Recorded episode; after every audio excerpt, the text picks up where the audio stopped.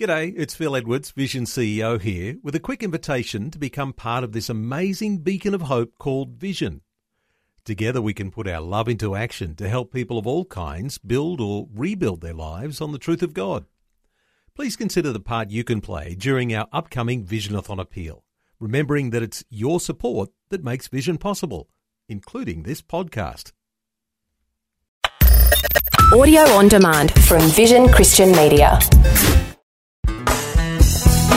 Where do you get your joy from? Where do you get your strength from? How do you get what you need to cope with the challenges and the pressures of life? Seems to me that there are two possible answers to those questions. We can either go to the world or we can go to God. I wonder which one of those is likely to have what you're looking for, huh? I'm Berni Dymet, and welcome again to the program as we take another look at the joy of the Lord from a different perspective.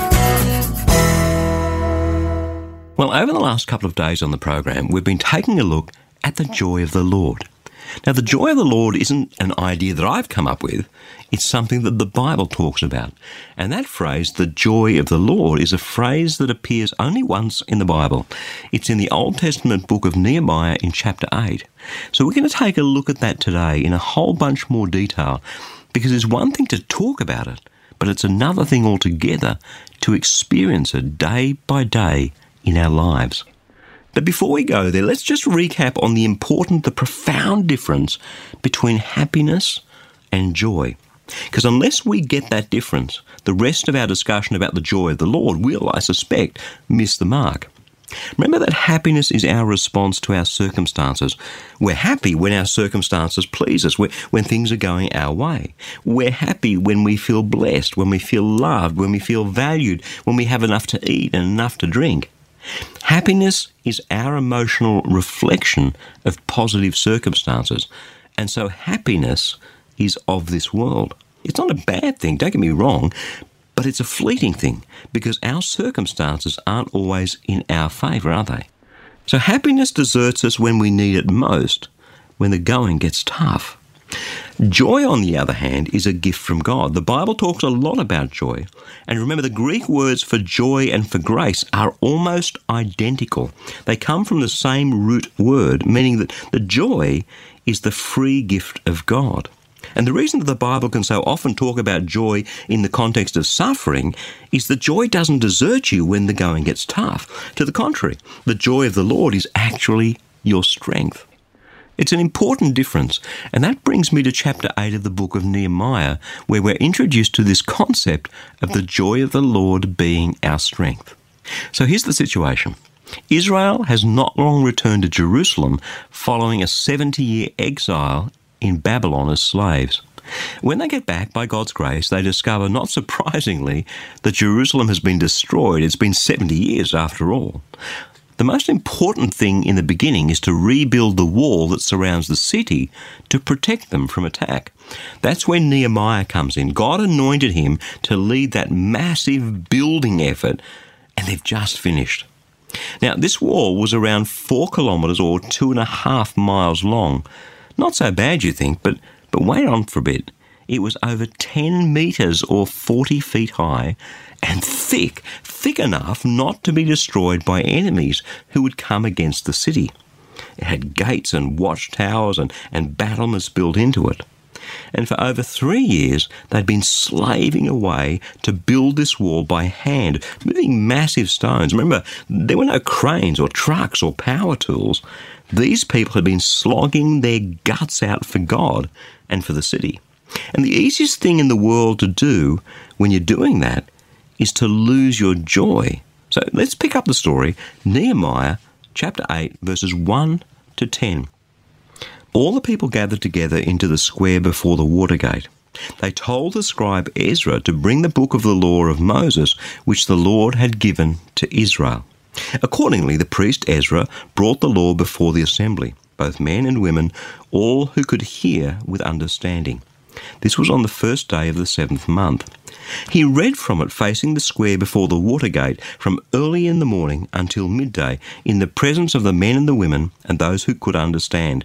And the ears of all the people were attentive to the book of the law.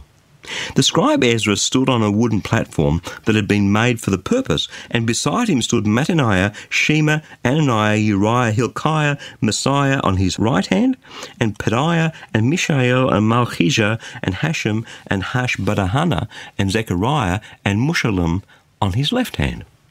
And Ezra opened the book in the sight of the people, for he was standing above all the people, and when he opened it, all the people stood up.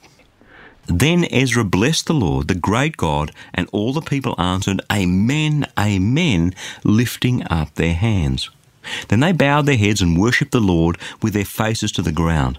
Also Yeshua and Bani and Sherebiah and Yamin and Akub and Shabbethai and Hodiah and Maaseiah and Kelita and Azariah and Jozabad and Hanan and Pele and the Levites helped the people to understand the law, while the people remained in their places. So they read from the book, from the book of the law, with interpretation. They gave the sense so that the people understood the reading. And Nehemiah, who was the governor, and Ezra, the priest and the scribe, and the Levites who taught the people, said to all the people, This day is holy to the Lord your God. Do not mourn, do not weep, for all the people wept when they heard the words of the law. Then he said to them, Go your way, eat the fat, and drink the sweet wine, and send portions of them to those for whom nothing is prepared. For this day is holy to our God, and do not be grieved, for the joy of the Lord is your strength.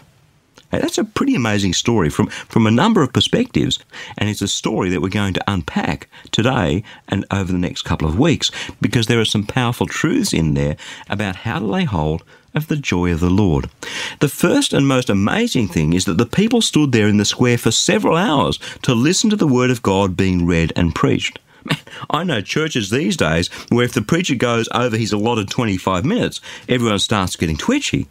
Now, they got everyone together, the whole city, and they listened to the Torah, the law of God, being proclaimed and explained, and it cut them so deeply to the heart that they wept.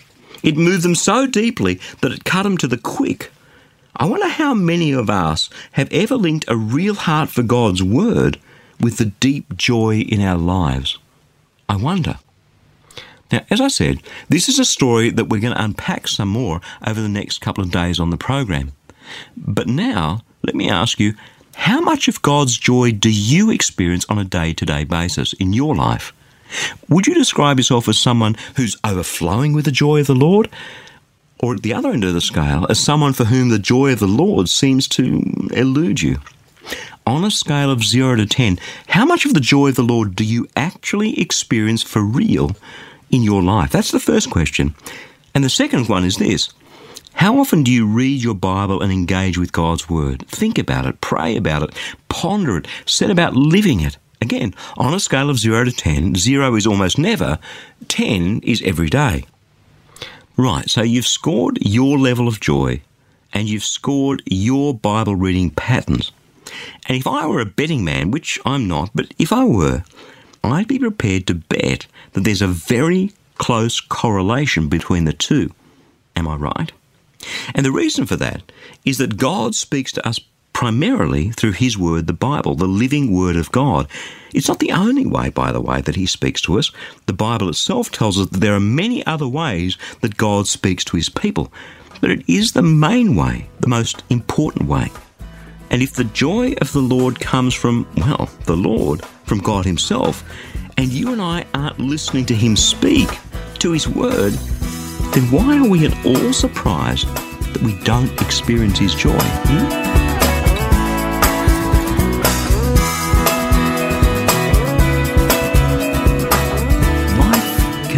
Hard work some days. And as that daily grind just kind of grinds away at us, it's easy to forget that Jesus died and rose again to give us victory. That's why every now and then, just as the Spirit leads, perhaps when you least expect it even, I'd love to send you a short text message of encouragement straight to your phone. That's what Victory SMS is all about. Roughly every other week, I ask the Lord, what word of encouragement could I give today? So if you like the occasional word of encouragement, head across to victorysms.org and when you do subscribe, you'll immediately receive a free copy of my ebook, Power Unlimited. Thousands already have, and the most common response hey, that's exactly what I needed to hear today. How did you know that? Thank you so much. It's simply amazing how powerfully the Spirit of God can move through just a short text message. And I'd love to encourage you too to live your life victory.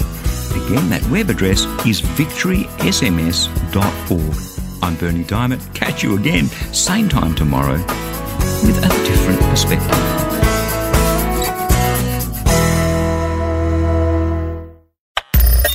Thanks for taking time to listen to this audio on demand from Vision Christian Media.